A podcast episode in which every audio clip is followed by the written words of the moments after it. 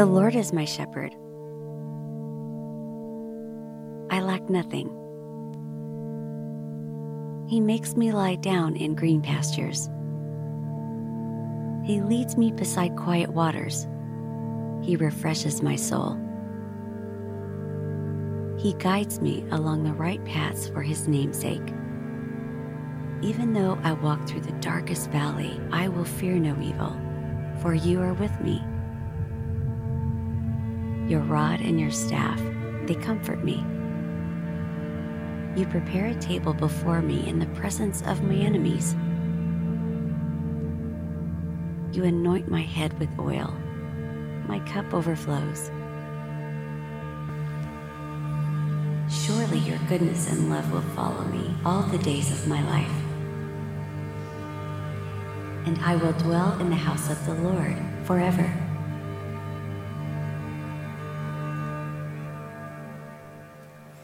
Happy 4th of July weekend, everybody. So nice to have you here today. Thank you for taking time out of this holiday season to be with us. I'm going to ask you to stand to your feet one more time. I'm going to lead us in prayer.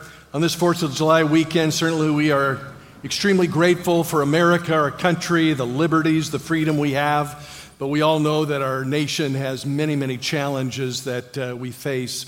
And I want to just lead us in prayer as we start our, our sermon time here together. Lord, your word says, If my people who are called by my name will humble themselves and pray and seek my face and turn from their wicked ways, then will I hear from heaven, forgive their sin, and heal their land. Lord, we live with two truths. We are so grateful and thankful for America. We're grateful for the freedoms that we enjoy. We, free, we are thankful for our armed servicemen and women who fight for our freedom. We are thankful for those who have purchased our freedom with their own blood through many years of war and challenge. And so we're very, very thankful, but we're also, Lord, very prayerful for the many, many needs. There's so much confusion and chaos and difficulty and challenge, and it causes us worry and anxiety. But Lord, we've learned through the years that it's better to come to you in prayer and seek your face and to lead the way by turning from our wicked ways, asking for forgiveness for sins we've committed, and asking you, God, faithfully, day in and day out, that you will heal our land. God, we pray that you will do something extraordinary in America. We pray that you'll send revival to our land. We pray that people will come to find Christ as Savior through the most difficult, perilous times. We pray that people will somehow, some way turn to God, a God who loves them and loves our country and loves our world. He sent his own son to die for us. We pray these things in Jesus' name. And everybody said, Amen. Amen. You may be seated. Do pray tomorrow, do pray on Tuesday. Similarly, we need God to move in a powerful, powerful way. Well, just before we dive into the 23rd Psalm, I want to say a big thank you to everybody who served so faithfully at Vacation Bible School. We had an army of workers. It was absolutely amazing, and everyone worked so joyfully. I got to talk to most everybody, it seemed like, and the kids had the most fun you could imagine. They were just excited to be a part of it. Thank you for praying. Thank you for giving financially to make it happen. Thank you for serving. Would you put your hands together and just thank everybody for their faithful work for Vacation Bible School? I especially want to thank Pastor Lexi, who uh, led the charge and the great team that she assembled. About a big hand for Lexi, everybody?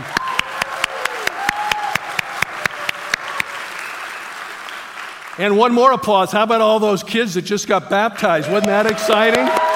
Very excited.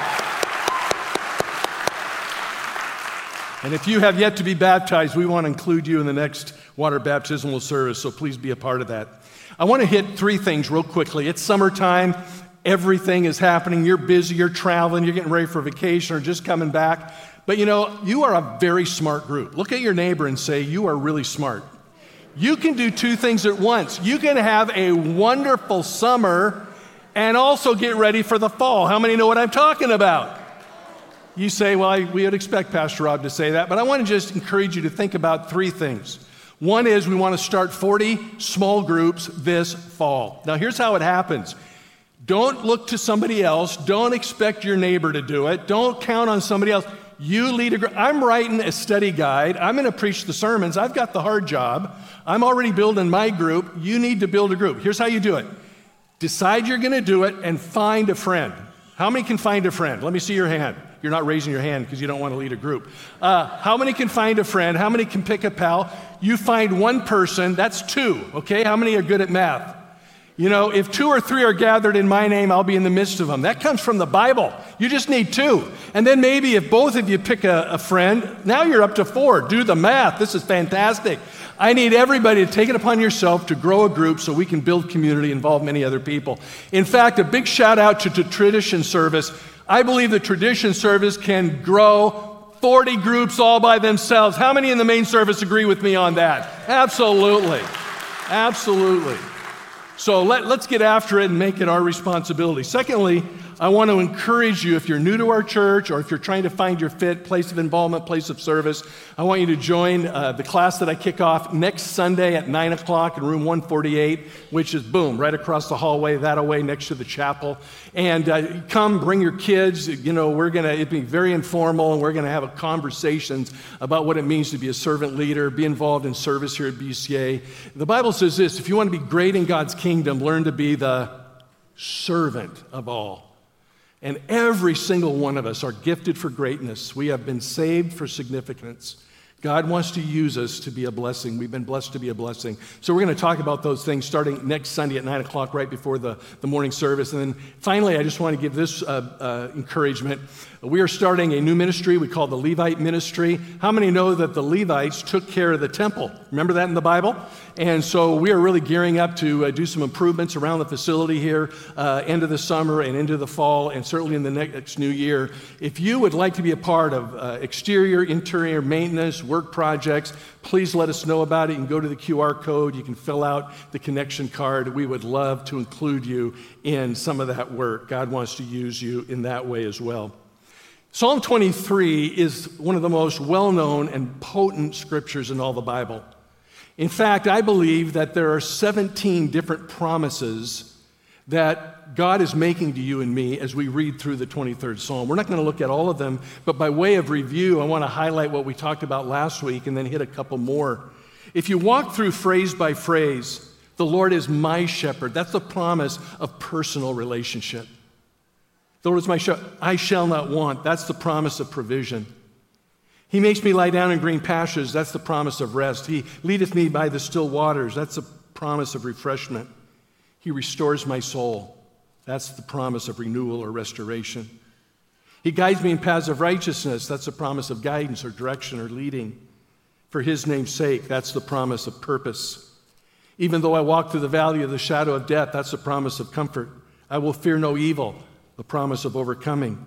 For you are with me, the promise of God's presence. Your rod and your staff, they comfort me.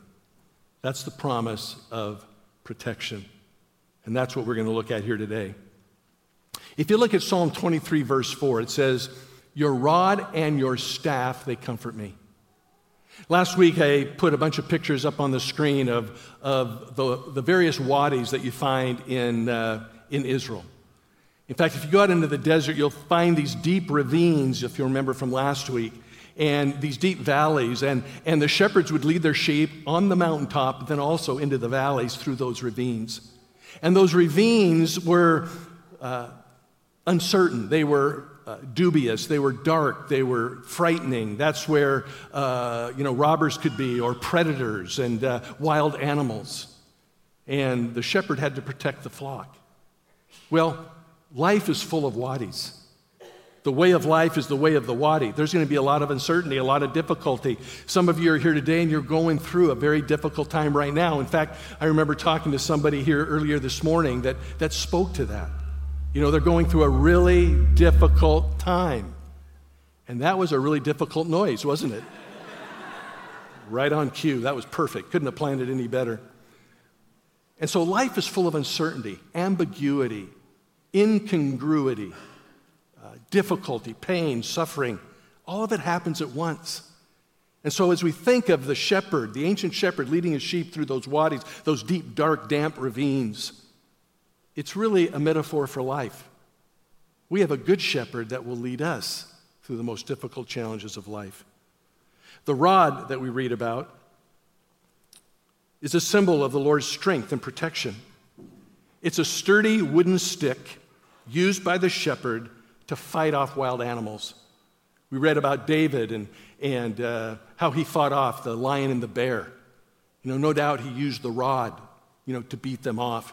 It was also used to count the sheep. You can just imagine, you know, trying to separate them as they're bunched together and he counted sheep. And, and, and, I think that's a wonderful metaphor as well. The shepherd counted the sheep because all the sheep counted. God counts us because we count. You count. You matter to God. You matter greatly to God. Don't ever think anything other than that. You mean the world to the Lord. So it's a symbol of strength and protection, is the rod. And then there's the, uh, the staff, you know, that long, slender stick with the crook in the neck.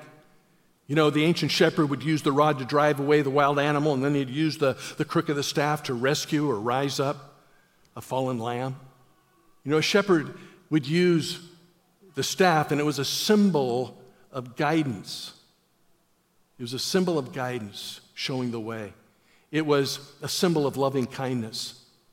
As we think of our good shepherd, and that's what the New Testament says about Jesus, he is our good shepherd.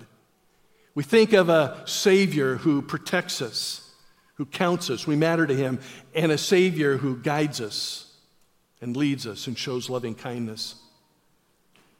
One thing that we know about the Lord is that he guides, he provides, and he abides.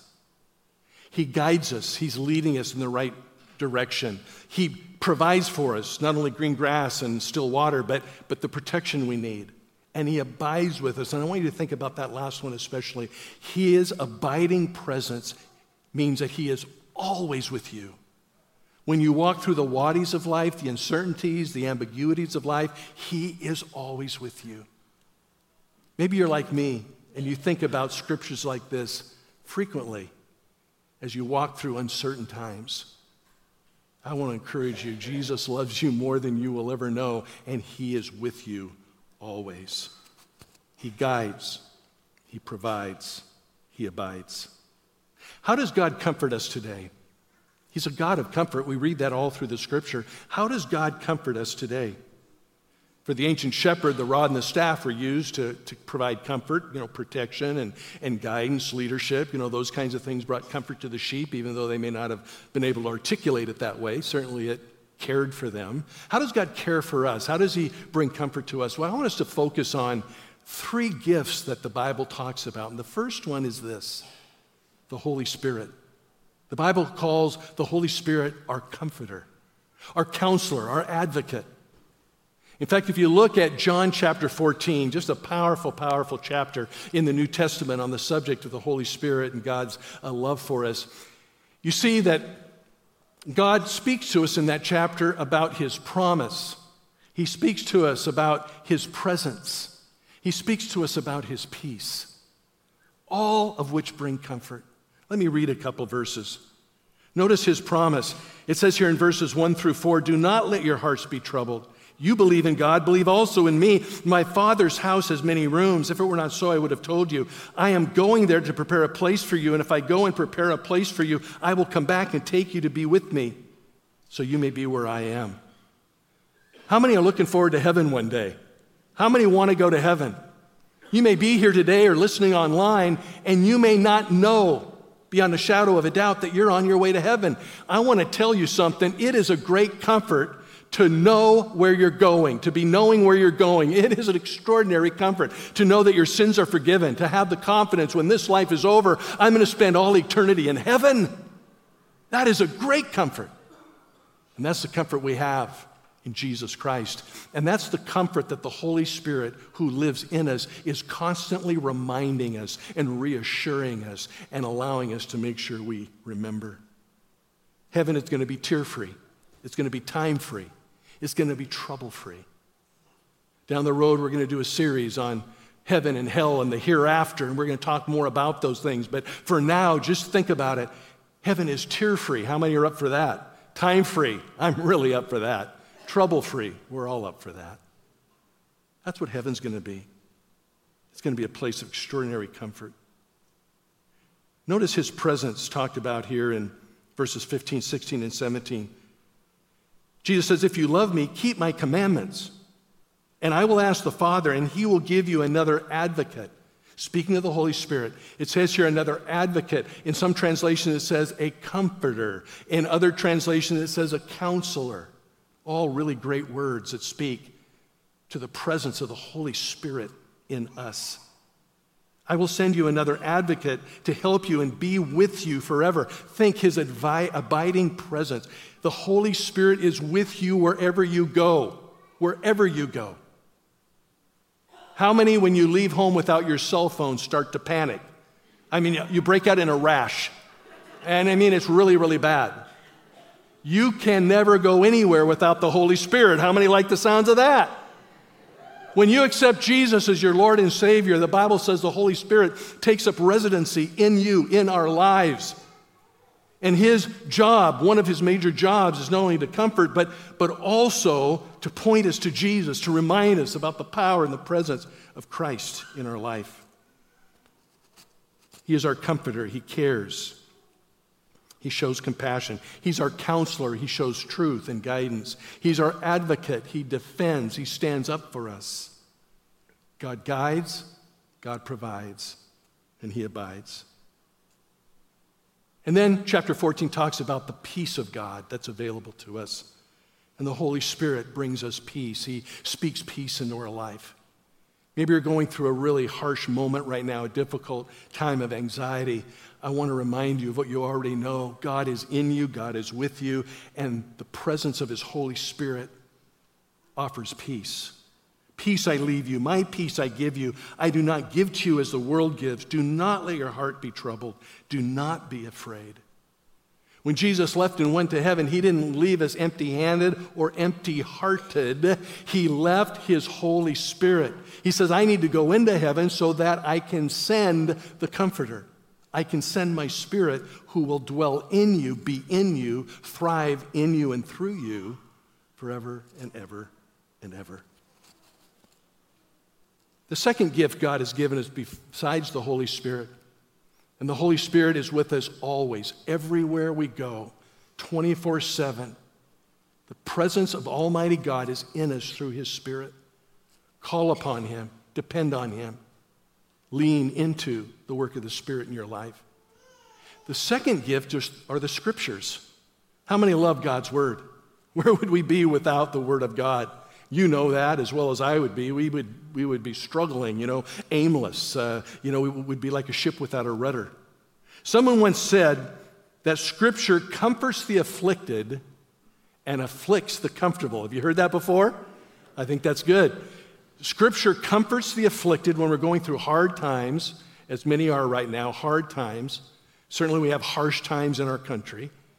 Uh, the, the, the Word of God comforts the afflicted, but when we get just a little bit too uh, um, independent and apathetic, the Word of God can afflict the comfortable. Psalm 23 is a scripture that is so comforting to so many of us so often.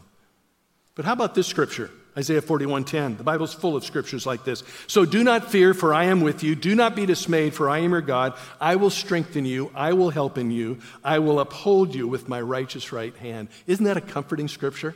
I will uphold you. I will strengthen you. Wow, we read scriptures like that. It's just so encouraging and it's so comforting. And we say, Lord, I believe it. I believe it. I'm depending on it. I'm counting on it. I'm trusting in that scripture. Or how about scriptures like Ephesians, or excuse me, Philippians 4, 6, and 7? Don't be anxious about anything, but with prayer and petition, with thanksgiving, let your requests be made known to God. And the peace of God that passeth all understanding will guard your heart and your mind in Christ Jesus. God, by His Holy Spirit, will set up a sentinel around our heart and mind and fight off anxiety and protect peace. The Bible is full of comforting, comforting scriptures. But it's also full of guiding scriptures. Sometimes we need to be challenged. Sometimes we need to be stirred. Sometimes we need to be motivated.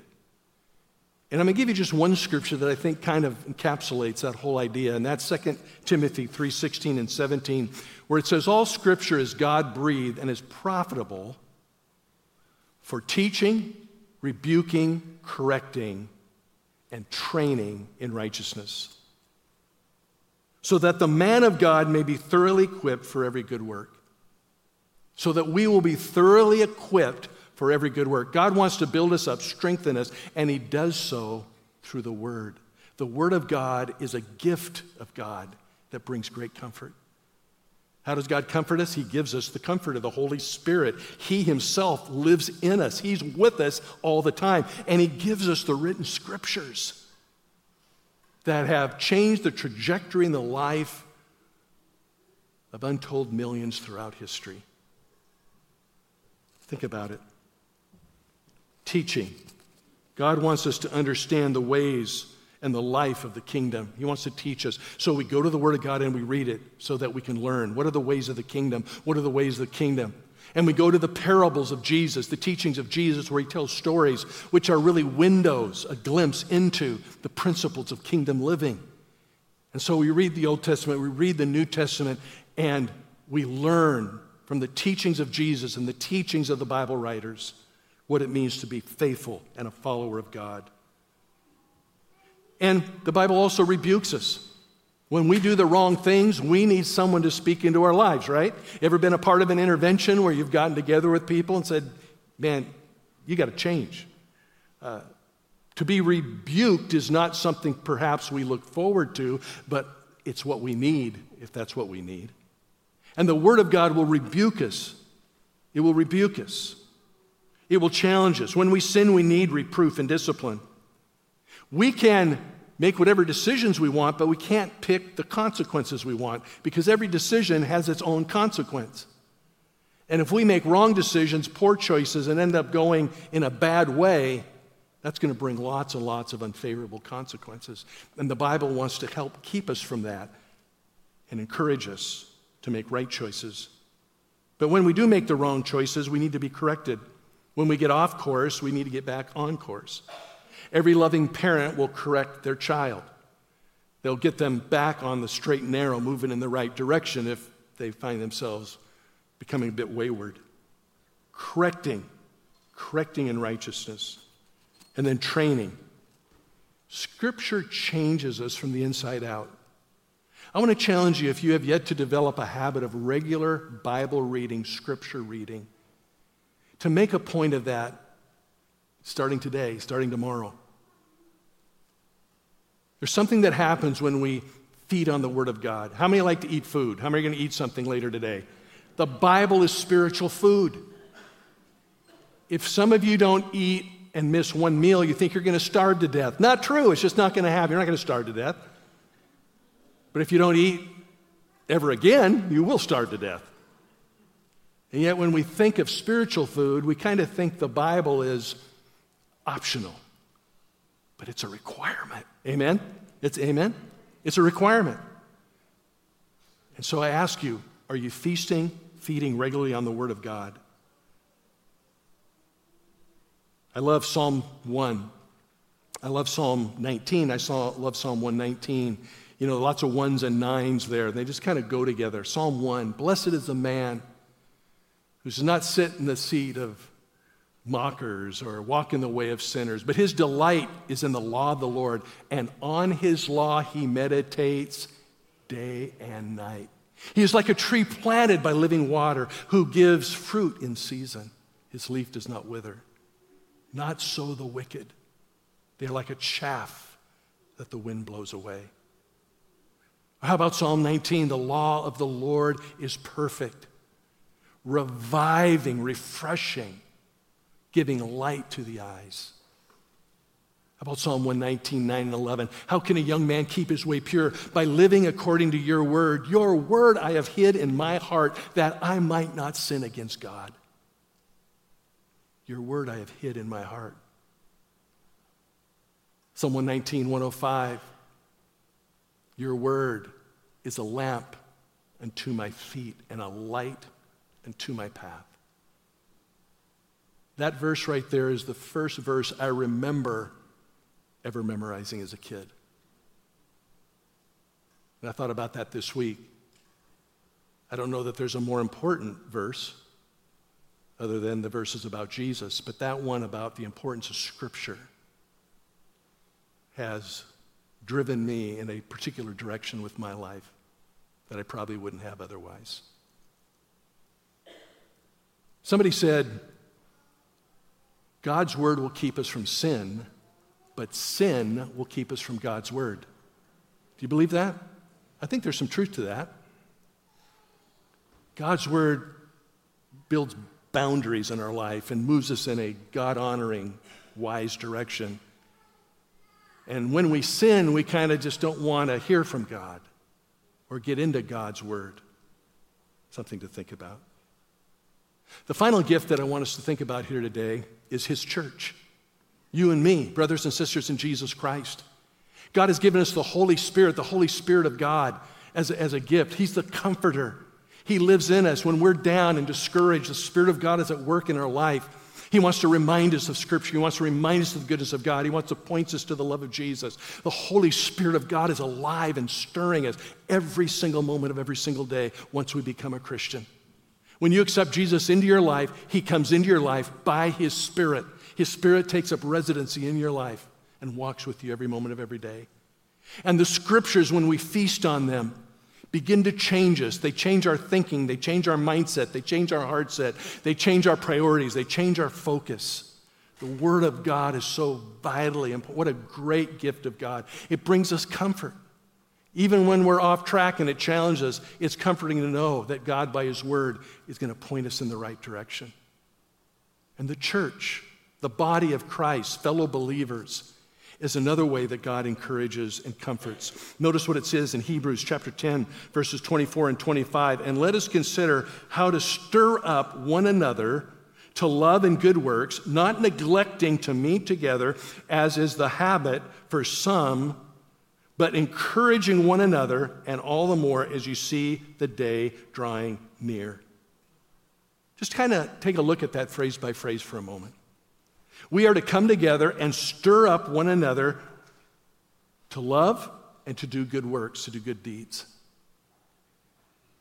As you come to church, I want to encourage you to kind of maybe change the dial a little bit and say, hey, I'm here to be an encouragement to my brothers and sisters in Christ. By just showing up, that's an encouragement. So thank you for being here. And I speak on behalf of all of us. We have a wonderful church family, and it's largely because of you, each and every one of you. But as we come, find ways to encourage one another. It says to meet and encourage. Now, we can meet not encourage. Uh, we cannot meet not encourage, but we're encouraged to meet and encourage. So let me encourage you before you leave today to find someone to encourage. How many caught the fact that I used the word encourage quite a few times there?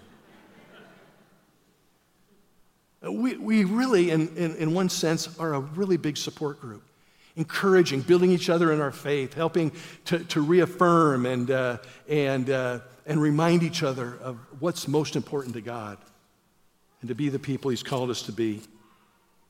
To live and to love and to lead like Jesus and to put Him first in our lives. And we do this with a steady eye on the fact that the day of his second coming is fast approaching. He's coming back again soon. But until he does, we want to spend our life encouraging, reaching the lost together and reaching one another together. Look at this verse, 1 Thessalonians 5:11. It says, "Therefore encourage one another and build each other up, just as in fact you are doing." There's another challenge to encourage. You know, may I encourage you to be a contributor, not just a consumer. So many people come to church and they're just consuming, consuming, consuming. You know, I think a consumer mentality can lead to a critical spirit. Because if you're there just to consume, it's, you know, before long you're going to say, well, the greeters didn't smile enough, the sermon wasn't good enough, the singers weren't awesome enough, the child care wasn't this enough, the building wasn't clean enough, the this wasn't that enough. You know, you just kind of become a little bit critical. If you become a contributor, you become more of a, of a builder and an encourager. And you say, How can I be a blessing? I have been blessed to be a blessing. How can I be a blessing in my church? This is your church. This is your church. If you're new and you've come twice, you are now a regular attender. How many like the sound of that? I mean, seriously, because we're so glad that you're here. And, and you don't need to earn your stripes. We're just glad that you're here. Jump in, let's go. Many of you are involved in VBS, and many of you will be involved in, uh, you know, the summer bash coming up in August as we reach out to those that are down and out and going through a tough time with food and, and uh, you know, medical and all sorts of backpacks for school and so forth. And so we contribute. We're contributors. That's so important. So let me challenge you here this summer, even. I was talking to a gentleman just this morning who kind of spoke to this. Let me, let me just challenge you to reach out and invite someone to church. You know that there are people all around that will come if we just invite them. The statistics are in our favor. If we invite, people will come. Hopefully, the sermon will be good enough, they'll come back. That's another thing. But they'll come. In all seriousness, we want to help people learn about Jesus. We want people to hear the gospel of Jesus, the truth of Jesus. Jesus is the one that gives life. I think and pray hard every week God, help me be clear about Jesus. It's all about Jesus. Jesus in the morning, Jesus at night, Jesus all day long. People desperately need Jesus. Amen? And so we live, love, and lead like Jesus. And as a church, we're, we're focused and consumed with how can we not botch it up, but point people to Jesus. He is the one that saves, He is the one that delivers. So reach out and invite someone to church. And then reach in and include someone new to the church. Be on the lookout for new people. Now, if you're new today, you say, man, I'm going to have a bunch of people on my back. That's not quite the idea. What I'm trying to say is, in the youth ministry, in our children's ministry, you know, in our young families, uh, and all the way through senior adults. Let's be looking for newer friends that have come and, and just make them feel comfortable and welcome. You know, everybody can do that. And then reach around and encourage someone. You know, reach out and invite, you know, reach in and welcome, and then reach around and encourage. Every time we gather, we pray about this every Sunday before our services and even through the week. We know that people are dragging into church from a really hard week of real life out there in the middle of whatever they're dealing with. Just lost a job, trouble at home, struggling marriage, difficulty with the kids, finances are upside down. And we want to do everything we possibly can. And I speak for you to encourage whoever comes through the doors of this church. You matter to God, you matter to us. How can we help? How can we be an encouragement? We want to be a church where everybody is somebody and nobody is alone. And so that's why I talk about the groups. That's why I talk about the classes. Appoint yourself as a leader of a group. We'll help you with all the materials. All you need to do is find one pal. Don't you dare find two, just one, just one. And get started. That's the challenge. That's my encouragement. In Ephesians chapter 4, 11 and 12, and I close with this. It says, So Christ gave himself apostles, prophets, evangelists, and pastor teachers to equip God's people for works of service, so that the body of Christ may be built up until we all reach unity in the faith, in the knowledge of the Son of God, and become mature. The role of the pastor, me, is to equip God's people for works of service to equip you with the teaching of the Word of God, to inspire you, to repair and prepare you to do the work that God has laid on your heart.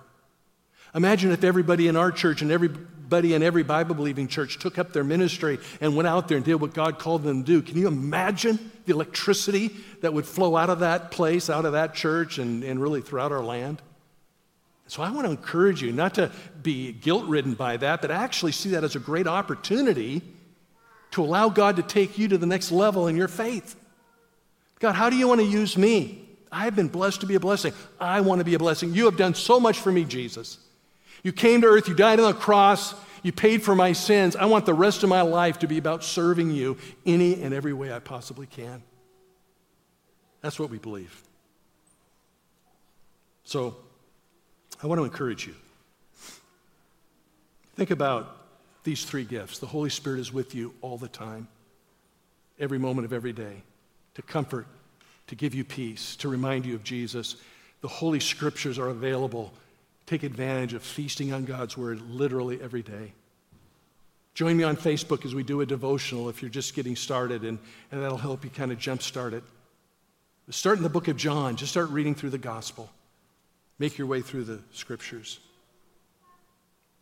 And then be a part of God's church, serving, volunteering, thriving, any and every way you can. Remember, God guides, He provides, and He abides. Let's pray. With every head bowed and every eye closed, I want to ask this question right offhand. How many are here today and would say, Pastor Rob, I need comfort. I am anxiety ridden. My life is full of tension right now. I need the comfort of God. I need the peace of God that passeth all understanding to guard my heart and my mind in Christ Jesus. Maybe things are tough at home. Maybe you've got some important decisions to make. Maybe there's some challenges that are looming large. But you need God's comfort. Would you raise your hand and just hold it high for just a moment? You're raising your hand to God, not to me. You're just taking a step of faith. You're saying, Lord, I'm reaching out to you. I'm asking you to see me, and I know you know all about me. Lord, you see every hand that's raised. And God, we, we take this very personally as a church family to pray for one another. And right now, God, I pray for every person and the circumstances that revolve around their raised hand. You know, God, intimately, them, not only them, but their need. And I pray you'll bring comfort and peace and assurance to their life by your Holy Spirit through the Word of God and through brothers and sisters in Christ in our church. Bring comfort, bring peace. With every head bowed and eye closed for another moment, how many would say, Pastor Rob, I need to commit or recommit my life to Christ? The reality is, I've become a little lethargic. I've become a little independent. I, uh, I haven't been serious about my faith, but today I want to commit or recommit my life to Jesus. If that's you, I want you to raise your hand. Just lift your hand all over this place. Just lift it high. Just hold it there for just a moment. God bless you. God bless you. God bless you. Thank you. Thank you for your honesty. Jesus, you see these hands. You know the sincerity of each person's heart and their desire, God, to put their faith in you or to recommit their life to you. I pray, Lord, that as they pray with me right now, Jesus, come into my life. Pray that, friends. Jesus, come into my life. Forgive me of my sins. I want to follow you. Lord, as they pray that prayer, I pray, God, that you will flood their life with your presence. May your Holy Spirit take up residency in their life. May they begin to thrive and flourish in their new committed walk with you. In Jesus' name we pray. Amen. If you prayed to commit your life or recommit your life to Jesus today, I want you to take one further step, and that is fill out that connection card online, in the chapel, in this meeting space. I want to pray for you this week. I want to know about the commitment you made and help you with next steps. Would you do that? I would really, really appreciate it. You can put it in the black boxes as you leave. I'm going to invite everybody to stand. Our prayer team's going to come to the front. And maybe you're here today, like we prayed a moment ago, and you need comfort and peace, and you'd like to just pray a little bit more about that specifically. Our prayer team is here to pray with you. Or maybe you just prayed to commit your life to Christ. Would you do this special favor, and that is step out from where you are and come forward and just say, hey, today I prayed the prayer. We're going to close with the singing of song. Uh, the chapel will close the service, and our online host will close as well. But here we're going to sing, and then we'll be dismissed in a moment. God bless you.